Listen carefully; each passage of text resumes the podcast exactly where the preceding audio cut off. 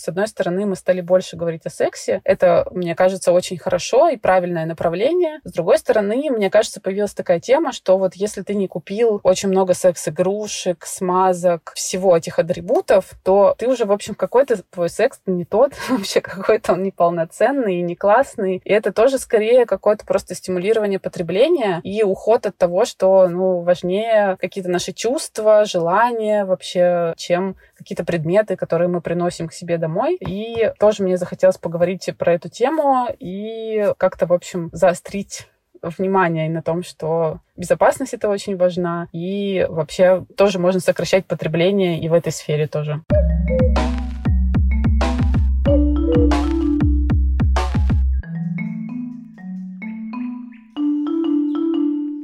Привет, это Лина и подкаст «Сега на эко».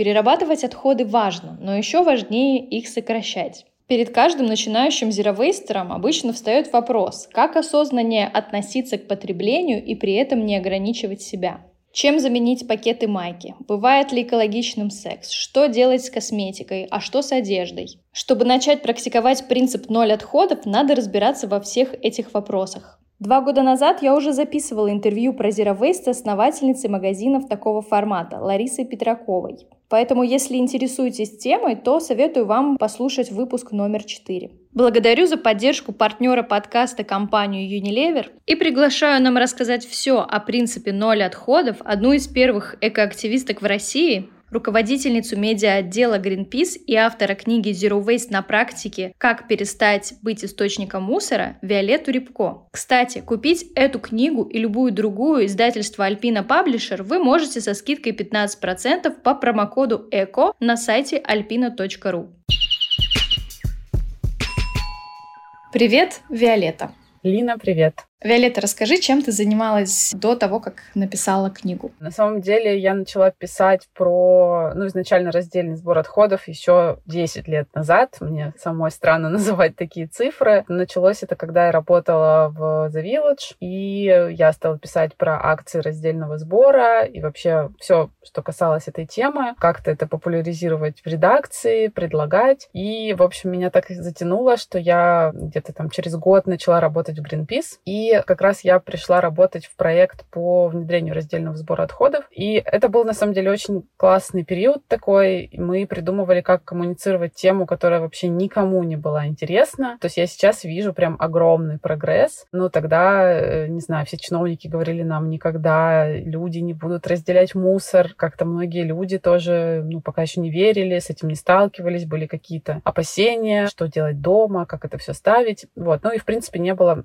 вообще интереса к этой теме. И мы как раз пытались придумать вообще через что зайти, как так рассказать, чтобы заинтересовать людей, чтобы создать запрос, потому что, ну, явно проблема есть, может быть, она не так сильно очевидна. Интересно, что какие-то формы этой темы, которую мы тогда придумали, я слышу до сих пор, даже там как-то в эфире у Познера, без ссылки на Greenpeace, вот, потому что они уже разошлись, и никто не помнит там, откуда это пошло. Вот, например, про размеры свалок, что у нас в России свалки размером с Швейцарию или там с 4 Кипра, или то, что у нас свалки растут на размер Москвы и Петербурга. Я прям помню, как мы там накануне выхода доклада пытались его сделать более понятным для людей, потому что понятно, что прям доклад мало кто будет читать. И мы сидели, у нас был офис такой на Фонтанке, флигеле Шереметьевского дворца, нам там сдали маленькую комнатку, и вот мы сидели, придумывали все эти фразы, и как-то так вышло удачно, что они, правда, вот так вошли в народ и используются. Ну и, в общем-то, с тех пор я и работаю в Greenpeace. Все в итоге дошло до книги. Почему тебя уже так давно волнует тема Zero Waste? Почему ты считаешь, что она актуальная? Ну, вообще, я вот многих людей спрашиваю, как вы включились в эту тему, и очень многие через какую-то книгу или фильм. Я, наверное, впервые задумалась об этом, когда посмотрела фильм «Свалка». Это фильм про свалку в Рио-де-Жанейро, самая большая в мире она, по-моему, до сих пор остается. Фильм был на самом деле о том, как туда приехал художник, и вместе с людьми, которые работают на этой свалке, то есть которые там сортируют эти смешанные отходы, он делает картины из мусора, и, в общем, потом они их очень дорого продают, и все деньги переводят приводит этому комьюнити. Но меня тогда впервые поразила мысль, вот куда это все уходит. То есть обычно, пока мы не задумываемся, это все заканчивается на контейнер у дома, и куда-то оно поехало, а куда? Я помню, что мне как-то было, ну не знаю, жаль, наверное, не то слово, но я думала, как много это ресурсов. Ну, то есть это же все производится, и потом кто-то едет. Как решить эту проблему, она меня стала очень беспокоить. И постепенно я в эту проблему включалась. Все, конечно, мне кажется, у многих начинается с раздельного сбора отходов, но потом ты как бы понимаешь, что надоело решать, что делать вот с этим всем мусором, который ты принес домой, ну, или с сырьем. То есть, ну, раздельный сбор — это, правда, очень важная часть, но, к сожалению, полностью она не решает проблему. И уже тогда вот я начала проводить эксперимент по отказу от пластика. Сначала я пробовала месяц полностью отказаться и тоже вот писала колонку на Вилдже, как у меня это все происходит, как, э, не знаю, меня воспринимают кассиры с моей тарой. Вот очень много лет назад это было очень странно. Сейчас я вижу огромный прогресс, уже особо никого не интересует с чем ты там приходишь, со своим контейнером, со своим окомешком. И то есть я как-то все больше вникала в проблему, и мне кажется, что вот как раз еще такой был переломный момент несколько лет назад, когда возникли проблемы со здоровьем из-за свалок у людей. Ну, уже такие очевидные. Это был вот э, и Волоколамск, потом была история с ШИСом. Ну, в общем-то, так как меня давно интересует эта тема, то я как-то вот проживала прям все эти истории, очень сочувствовала людям, и очень хотелось что-то изменить, насколько это в моих силах делах. Правильно ли я понимаю, что эко-журналистика — это твой способ активизма? Наверное, да. Я, на самом деле, продолжаю писать как журналист, но не всегда на экологические темы. То есть, скорее, наверное, какие-то тексты. Поскольку это, наверное, все, что я умею делать, это писать тексты. А хочется, чтобы они приносили какую-то пользу, да, и могли что-то изменить в мире. Я прочитала, что ты один из первых в России экоактивистов. Откуда такое звание? Почему так пишут? На самом деле это написало издательство. Спасибо им, конечно, за такую оценку, но это не так. Я так сама не считаю. Конечно, первые экоактивисты появились э, еще в СССР, когда я даже не родилась. И, в общем-то, я это все осознаю. Я вообще далеко не, не первая. Скорее, это все вот э, пошло от того, что я, ну, правда, одна из первых проводила разные вот эти эксперименты по там отказу от пластика, и это как-то коммуницировало. То есть, может быть, я и не была первая, но были люди, которые не очень много об этом писали. Я как-то начала это выносить, ну, в такое публичное поле, там, где я могла об этом рассказать, и это привлекало очень много внимания. Наверное, вот оттуда родилось все эти звания. Я рада вообще, что сейчас очень много появилось экоактивистов, и, может быть, ну, не все себя считают прям активистами, но на самом деле просто говорят про эту тему. Мне кажется, вообще это очень круто, что она наконец стала модной, трендовой, и все больше людей подключается к ней.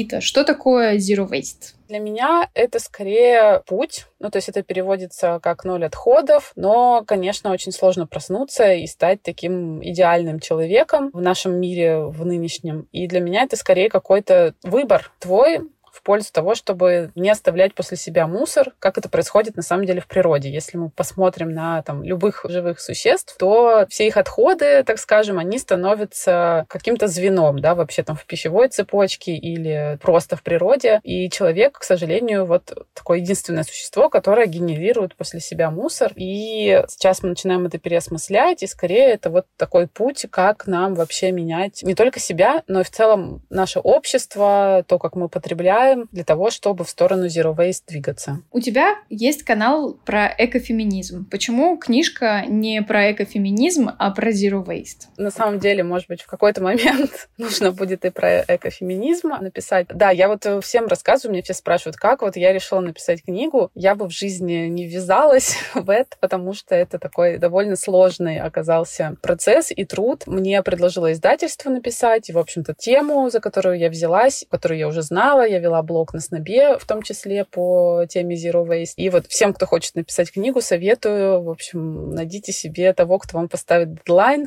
тогда это станет реальным. Поэтому книга не про экофеминизм, но на самом деле нужно сказать, что мне все равно прилетает сейчас в некоторых отзывах, например, про то, что, значит, чувствуется скрытый феминизм. Вот, он у меня совсем не скрытый, то есть я там никогда не скрывала, что я феминистка, в общем-то, да, что веду еще телеграм-канал, но мне очень интересно наблюдать за тем, что оскорбляет людей, ну, в основном, конечно, мужчин. Например, их оскорбляют исследования о том, что пакеты, что, в принципе, мужчины берут и пакеты в магазинах, это вот по данным в ЦИОМ в основном, и что мужчины, в принципе, стесняются вообще экологичного чего-то, потому что оно выглядит, не считают слишком женственным. Вот, это исследование, это не я утверждаю, и мне кажется, довольно странно обижаться на исследования, которые там проводились в разных странах. Также, например, я в своей книге обращаюсь к людям, подразумевая, что, например, там готовят или убирают и мужчины, и женщины. То есть я там не разделяю, что, не знаю, вы женщина или ваша жена, когда будет готовить, вот подумайте там, что сделать с пищевыми отходами, я вам расскажу. Для меня это, в общем-то, нормальная ситуация, когда там оба партнера участвуют в домашнем хозяйстве. Мужчина тоже человек странно его ограждать от домашнего хозяйства. Да, и, ну, в общем-то, в книге я как-то обращаюсь, наверное, и к тем, и к другим. И у меня было два научных редактора, они оба мужчины. Никого ничего не смутило. И, ну, на самом деле, надо сказать, что отзывов от мужчин тоже много и очень хороших. То есть, скорее, я думаю, что это как-то может задевать или обижать мужчин, если они акцентируют сами на этом внимание, или если вот там в их мире до сих пор их должна обслуживать женщина в семье, например. Но для многих мужчин это не так, это все меняется, и, в общем-то, они читают книгу, оставляют отзывы, делятся своими мыслями и нормально все воспринимают. Насколько реально быть зеровейстером в России? Готова ли под эти задачи инфраструктура? И если да, то что для этого требуется? Да, зеровейстером в России уже можно быть. То есть у нас есть для этого некоторые условия. Например, у нас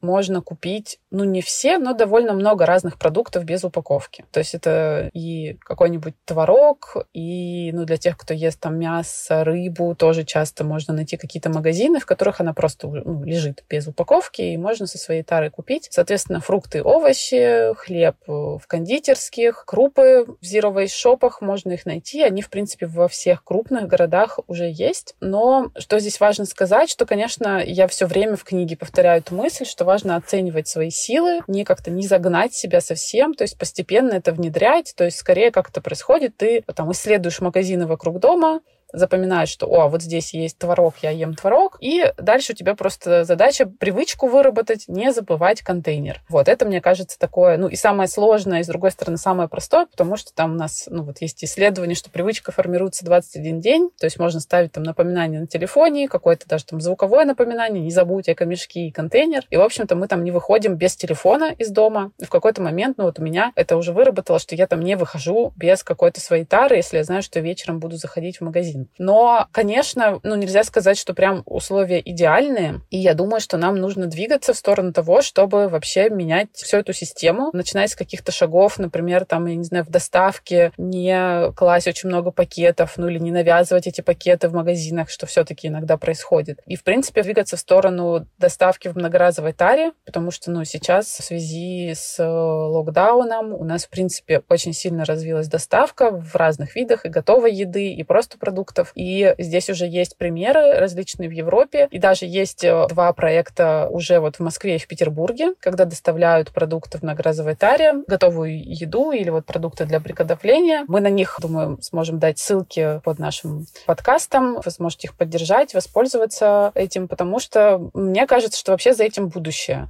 Ну, то есть ты часто заказываешь там еду в одном месте, потому что это удобнее, и условно тебе в одних контейнерах эту еду привозят. Когда ее привозят в новых, старые контейнеры забирают. Сейчас есть промышленные посудомойки, все это безопасно. Ну, так же, как в ресторанах мы едим из многоразовой посуды, и нас это не беспокоит. Такая же история с этими многоразовыми контейнерами. И у каких-то вот zero waste шопов, я думаю, что у многих стала тоже развиваться доставка в многоразовой таре, где ты там платишь какие-то деньги за контейнер, ну, типа залог залога. То есть если ты их не вернешь, эти контейнеры, они останутся тебе, а у продавца останется залог. Вот, это, в общем, такая система, которая очень давно много где применяется. Не знаю, вот я впервые ее увидела в Германии на рождественских ярмарках, когда ты покупаешь глинтвейн, красивую керамическую чашку, там она что-то такое рождественское, и ты либо эту чашку оставляешь себе, либо ты ее там отдаешь, евро-два тебе возвращают, и это все прекрасно работает, организовывается. И я думаю, что, конечно, нам нужно двигаться в эту сторону, и вот Greenpeace сейчас есть петиция к организациям, компаниям, которые доставляют как раз продукты. Ну и, конечно, как следующий этап, как поддержка вообще вот этого отказа, Союза, это нужно ограничивать производство и продажу одноразовых товаров. Сейчас э, это уже развивается и в Европе, и в многих странах Африки. И, наконец, обсуждается в России сейчас на законодательном уровне. Я очень надеюсь, что это случится, потому что просто пока у нас каждый год количество отходов увеличивается. То есть вот мы с ними пытаемся бороться, но мы их настолько много производим, что их становится все больше, и проблема на самом деле продолжает расти. Нужно просто перекрыть вот этот кран, откуда льется вода, а не пытаться ее вычерпывать и как-то там спасти, не знаю, квартиру. Ну и раздельный сбор тоже можно его, конечно, дальше развивать, пока это очень мало фракций, перерабатывают больше. Он появился более-менее во многих городах, но, конечно, до идеала еще нам далеко в этом вопросе. То есть ты считаешь, я с тобой на самом деле согласна, что важно, чтобы производители товаров как-то сами приучали своих потребителей к там, не знаю, оборотным тарам, рефилу и подобному? Да, я думаю, что это очень важно. И на самом деле, почему важно сейчас начинать и самим проявлять инициативу? Потому что я думаю, что это происходит от запроса. То есть очень многие компании, в том числе, говорят, а мы вот не уверены, что это нужно людям. Хотя на самом деле, ну, многим надоел этот мусор, многие видят эту проблему, все ее осознают уже, что свалки у нас практически под окнами открываются. И скорее сейчас наша задача начать применять какие-то эти практики, чтобы показать, что это нормально, что мы хотим, мы хотим еду в своей таре, и чтобы ну вот все эти компании тоже, да, стали подключаться, и все это стало, ну, в том числе комфортнее для нас, для всех и проще.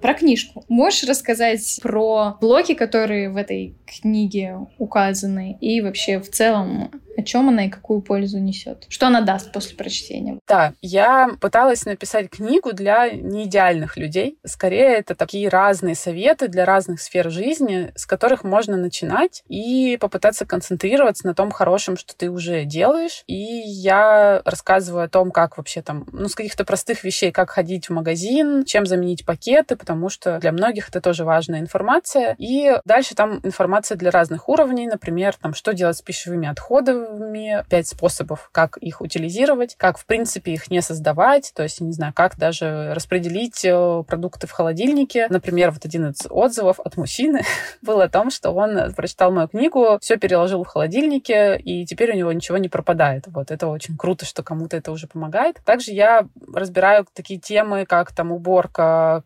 квартиры или косметика, причем как декоративная, так и просто какие-то там гели для душа, шампуни, где содержатся микропластик, что это такое, что вообще на самом деле сейчас э, есть такой большой шанс, что мы покупаем косметику, а в ней вот очень маленькие, невидимые глазу кусочки микропластика, даже в зубной пасте. Мы это все даже можем проглатывать. Отдельно у меня есть блог, как это влияет сейчас на природу и на человека, то есть какие сейчас есть исследования о том, сколько микропластика мы проглатываем, из каких продуктов, как вообще это сказывается на нас. И также я затрагиваю, например, темы экологичного секса, месячных, потому что, мне кажется, тоже важно об этом говорить. И праздники, такие сферы жизни, как там жизнь с детьми очень маленькими, с домашними животными, как сократить отходы там, и как вообще общаться в семье, как рассказывать о том, что ты стал зеровейстером, как вообще не поссориться, найти баланс, как разговаривать с кассирами. Ну, то есть такая вот и коммуникационная тема, потому что это тоже для многих очень важно. Но еще, мне кажется, важно сказать, что это не просто набор советов, потому что это было бы скучно, а скорее действительно книга. Там во многих главах есть истории из моей жизни, потому что когда ты начинаешь быть экологичным, ты сталкиваешься с э, очень забавными, грустными, смешными ситуациями. Я попыталась их все описать, чтобы как-то повеселить и мотивировать людей, и тоже ну, не бояться каких-то ситуаций, которые происходят, но скорее к ним относиться как к таким вот историям, которые ты потом можешь рассказать.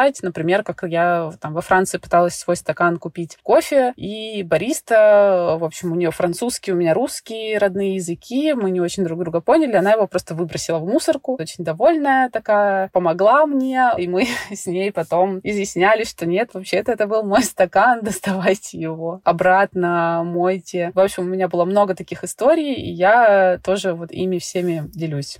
Вопрос про экологичный секс. Что здесь можно написать? Мне кажется, это вообще самая экологичная штука. Да, я решила включить эту тему после того, как я посмотрела фильм моего друга Эколав. Он сделал художественный фильм про Zero Waste. На самом деле его посмотрела еще до того, как мы познакомились. И там вот есть, например, такая сцена. Там, то есть, героиня, она, она прям такая true Zero Waste. У нее действительно очень мало отходов. Я, ну, сама восхищаюсь такими людьми. Но образ это придуманный, то есть основанный на каких-то реальных людях, но все-таки придуманный. И, значит, там происходит такая сцена, что она знакомится с молодым человеком и отказывается от презервативов, потому что, ну, это же как бы потом мусор. И я была очень возмущена и сказала, что нельзя такое вообще показывать в художественном кино, потому что это создает у людей неправильный образ. И я решила, что надо касаться этой темы, потому что, ну, если все-таки такой стереотип уже возникает, и попытаться разобраться, какие вообще там есть презервативы, какие из них быстрее разлагаются, да, могут оказаться там лучше. В том числе поговорить о том,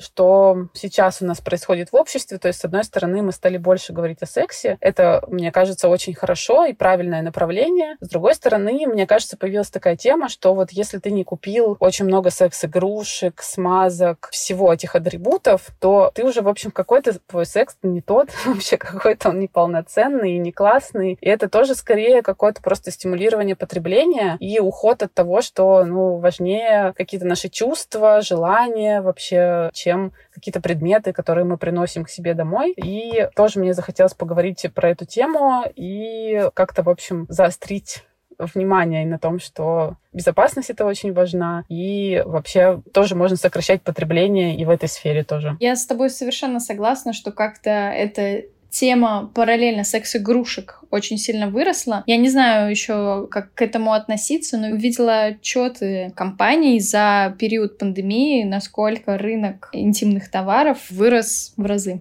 Да, с одной стороны, ну, мне кажется, хорошо, что люди открывают для себя что-то новое, какие-то новые сферы, но, например, я тоже стала замечать, что даже появились одноразовые секс-игрушки. Ну, то есть, поскольку у них очень высокая стоимость, и не все могут себе позволить, стали выпускать аналоги, которые у них невозможно заменить, допустим, аккумуляторы батарейки, то есть они служат там, ну, буквально несколько дней. И мне кажется, это тоже вот такая тенденция в одноразовость, она не очень хорошая, и хотелось бы вот об этом говорить сразу, пока это появляется, и как-то менять фокус. По идее, если ты покупаешь одну хорошую вещь, которая служит тебе долго, то это нормально. Так я поняла? Да, я думаю, что сначала нужно понять, нужна ли эта вещь, в общем-то, с любой. Вот у меня как раз, кстати, есть главы про одежду, про технику, и там, в общем-то, много мыслей повторяется о том, что, ну, изначально нужно подумать, нужна ли тебе эта вещь, или ты просто посмотрел э, какой-то классный прогрев от блогера, и, э, ну, скорее у тебя вызвали какие-то эмоции, что ты очень хочешь купить. Ну, то есть более осознанно покупать эти вещи, и если это, ну, это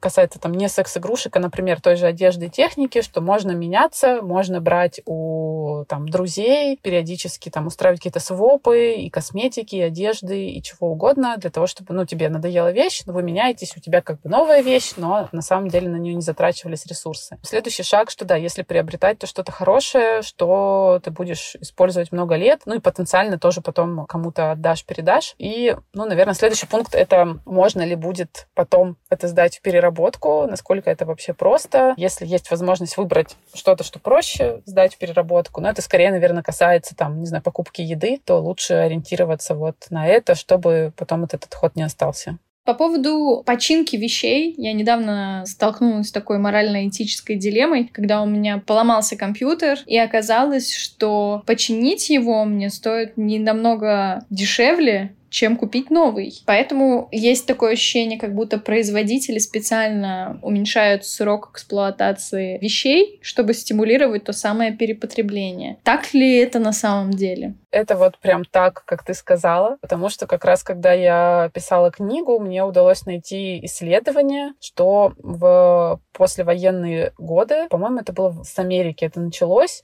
действительно появилась прям вот такая теория для того, чтобы увеличить спрос и развить экономику. Это все прям так прямыми словами и писалось, что нам нужно создавать вещи, которые быстро устаревают, для того, чтобы создавать новые, и новые, и люди их покупали. Это выглядело как дичь, потому что, ну, когда ты сейчас видишь, к чему это привело вот за десятки лет, тебе очень странно представить, что люди, ну, серьезно это рассматривали, но это правда была концепция, и действительно вещи так создавались. Я тоже вот посмотрела один фильм, в котором рассказывалось про создание капроновых колготок, что самые первые были вообще настолько прочные, что их проверяли, делали их, ну вот когда одна машина везет другую, вместо троса использовали эти колготки, они не рвались, все были, в общем, в восторге, но оказалось, что такие колготки продавать, ну, как-то нерентабельно. Ты их один раз продал, и потом там человек много лет их носит, и поэтому их специально сделали рвущимися, как мы их знаем. Вот, вот это постоянно один раз надел, куда-то вышел, все. Дай бог, куда-то дошел, или ты идешь с дырой. Ну, особенно сейчас я как-то редко ношу колготки, но вот все мое детство я помню, что это прям какая-то проблема, когда тебя заставляют еще прийти там в юбке, в колготках на какие-то праздники, они обязательно тут же порвались. Вот это все, в общем, виноваты эти экономисты,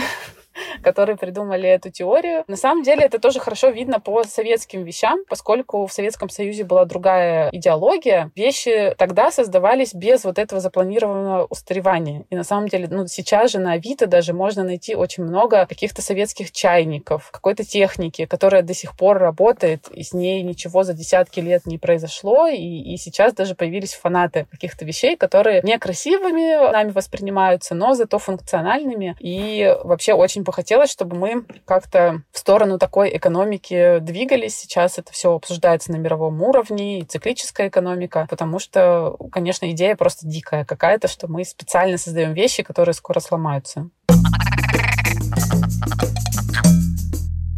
И раз уж мы начали уже говорить о таких глобальных вопросах, как экономика, давай поговорим про самые загрязняющие индустрии, которые есть. Здесь, наверное, нужно разделить вот индустрии с отходами и просто индустрии, потому что, конечно, при производстве вещей очень сильно загрязняется и воздух, и вода. И здесь мы как-то связаны с тем, что эти вещи становятся отходами. То есть э, даже, не знаю, упаковка из-под еды, которую мы приносим, вопрос там не только в том, что нужно потом хорошо бы, чтобы это не оказалось оказалась на свалке. Ну и то, что ради этой упаковки добывается нефть, э, вырубаются деревья, и где-то разрушается природа. Это тоже вообще влияет на нас, на наше здоровье. И, ну, наверное, здесь вот одни из таких прям сложных отходов — это электроника, которая содержит в себе самые разные вещества, составляющие и для добычи и производства которых тоже все это супер не экологично. И, как правило, не так просто пристроить в переработку такие вещи. Они очень часто все равно уезжают в страны Африки. И ну, я думаю, что многие из нас так или иначе, даже если не специально искали, могли сталкиваться с какими-то видео на YouTube, как это вообще выглядит, как выглядят эти свалки электронного мусора, в которых там иногда даже детям приходится работать и какие-то элементы разбирать, вытаскивать для того, чтобы их сдать на переработку, потому что они сами по себе могут оказаться дорогими. Поэтому, конечно, по возможности лучше, ну, тоже вот осознанно покупать технику и выбирать какую-то технику БУ, если это возможно. Но, как мы уже обсуждали, очень часто производители сейчас делают так, что ты не можешь пользоваться какой-то старой техникой, но там, где это возможно, какие-то там простые приборы, не знаю, например, кофемолка, да, в которой не так много, как в телефоне каких-то инноваций, вполне можно пользоваться какой-то ну, не новой техникой и все-таки находить время, какой-то ресурс на ремонт. Я могу сказать, что очень часто, правда, цены могут завышаться, вот, но я, например, вот делаю так, что я вот недавно починила и соковыжималку, блендер, очень много техники, которая в какой-то момент вышла из строя. Я решила, что я точно ну, не хочу покупать новую, и я просто на профиру искала мастеров и всех их опрашивала, вот сколько это может примерно стоить, смотрела на их реакцию, и в конце концов довольно дешево мне это обошлось, намного дешевле дешевле, чем если бы я, например, покупала что-то новое. Сейчас, мне кажется, все-таки тоже эта сфера развивается, и можно увидеть отзывы о мастерах, то есть, э, ну, это стало все проще. Ты там не ищешь где-то у дома мастерскую, а вот у тебя есть интернет, и там, в общем-то, сотни специалистов, среди которых ты точно найдешь какого-то вот... Ну, есть люди, которые прям даже специализируются на, как выяснилось, на соковыжималках или там ну, вот на каком-то узком сегменте. Поэтому хорошо бы, чтобы это развивалось. И еще, на самом деле, сейчас это такая пока не очень модная тема, но я знаю, что были и стартапы, и я сама не пользовалась, но мне кажется, сейчас вот ну, кто-то из них все-таки прижился и остался, когда ты можешь взять что-то в аренду. Ну, то есть, например, тебе нужна дрель, и она тебе нужна несколько раз в жизни, но обычно вот ты переехал в новую квартиру, там, например, да, или сделал ремонт, и тебе нужно повесить картины. Вот тебе нужна дрель или там гардины. И ты можешь взять в аренду ее и не покупать, и не хранить потом годами, не захламлять свой дом. Было бы классно, чтобы все это вот, ну, как есть каршеринг, когда ты взял машину, поехал, оставил. Вот хорошо бы, чтобы с техникой это все тоже развивалось. Согласна с тобой. То есть электроника, да,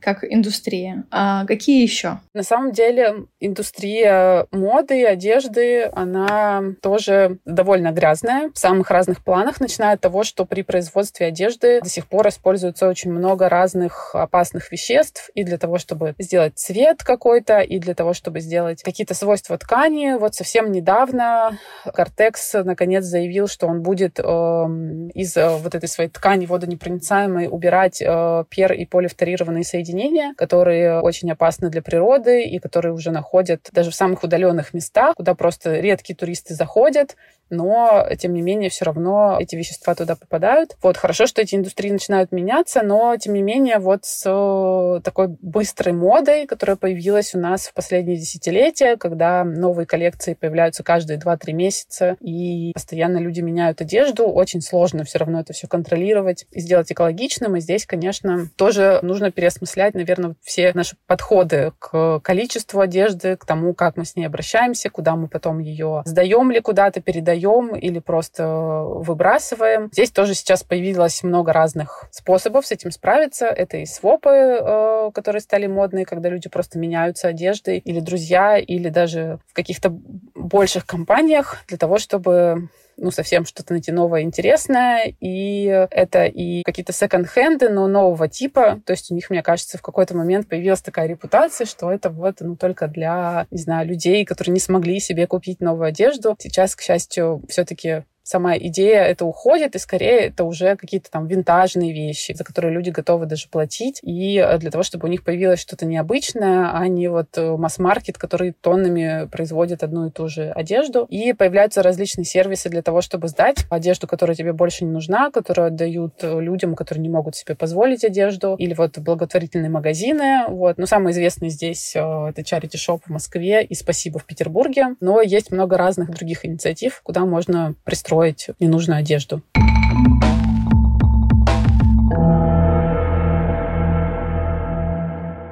Что ты посоветуешь начинающим зеро-вейстерам? Да, ну, наверное, самые общие советы, в чем-то я сейчас, может быть, повторюсь, но они остаются такими же. Это не покупать лишнего, то есть всегда подумать, нужно ли это мне. Отдавать то, что надоело, дарить, придумать, как покупать без упаковки. Можно все, и бытовую химию, и мешки. Ну и разделять отходы, если вы это еще не начали делать или начали, там, включаетесь в какие-то новые фракции. Это тоже никогда не помешает. Много разных советов для разных сфер уже есть в моей книге. Всем, кому интересно, я думаю, что вы, правда, сможете найти что-то для себя от того, не знаю, чем заменить глиттер, до того, как хранить э, какие-то продукты правильно. Супер. Ответь мне, пожалуйста, чем заменить глиттер? Мне срочно надо.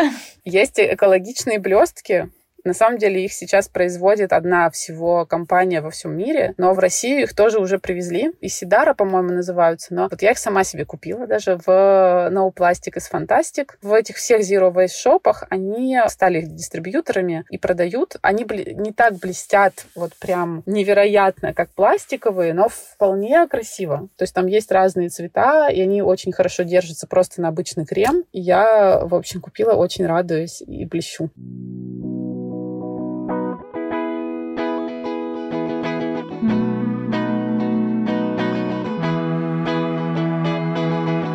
Все ссылки на организации, которые мы сегодня так или иначе упоминали, вы найдете в описании к этому подкасту.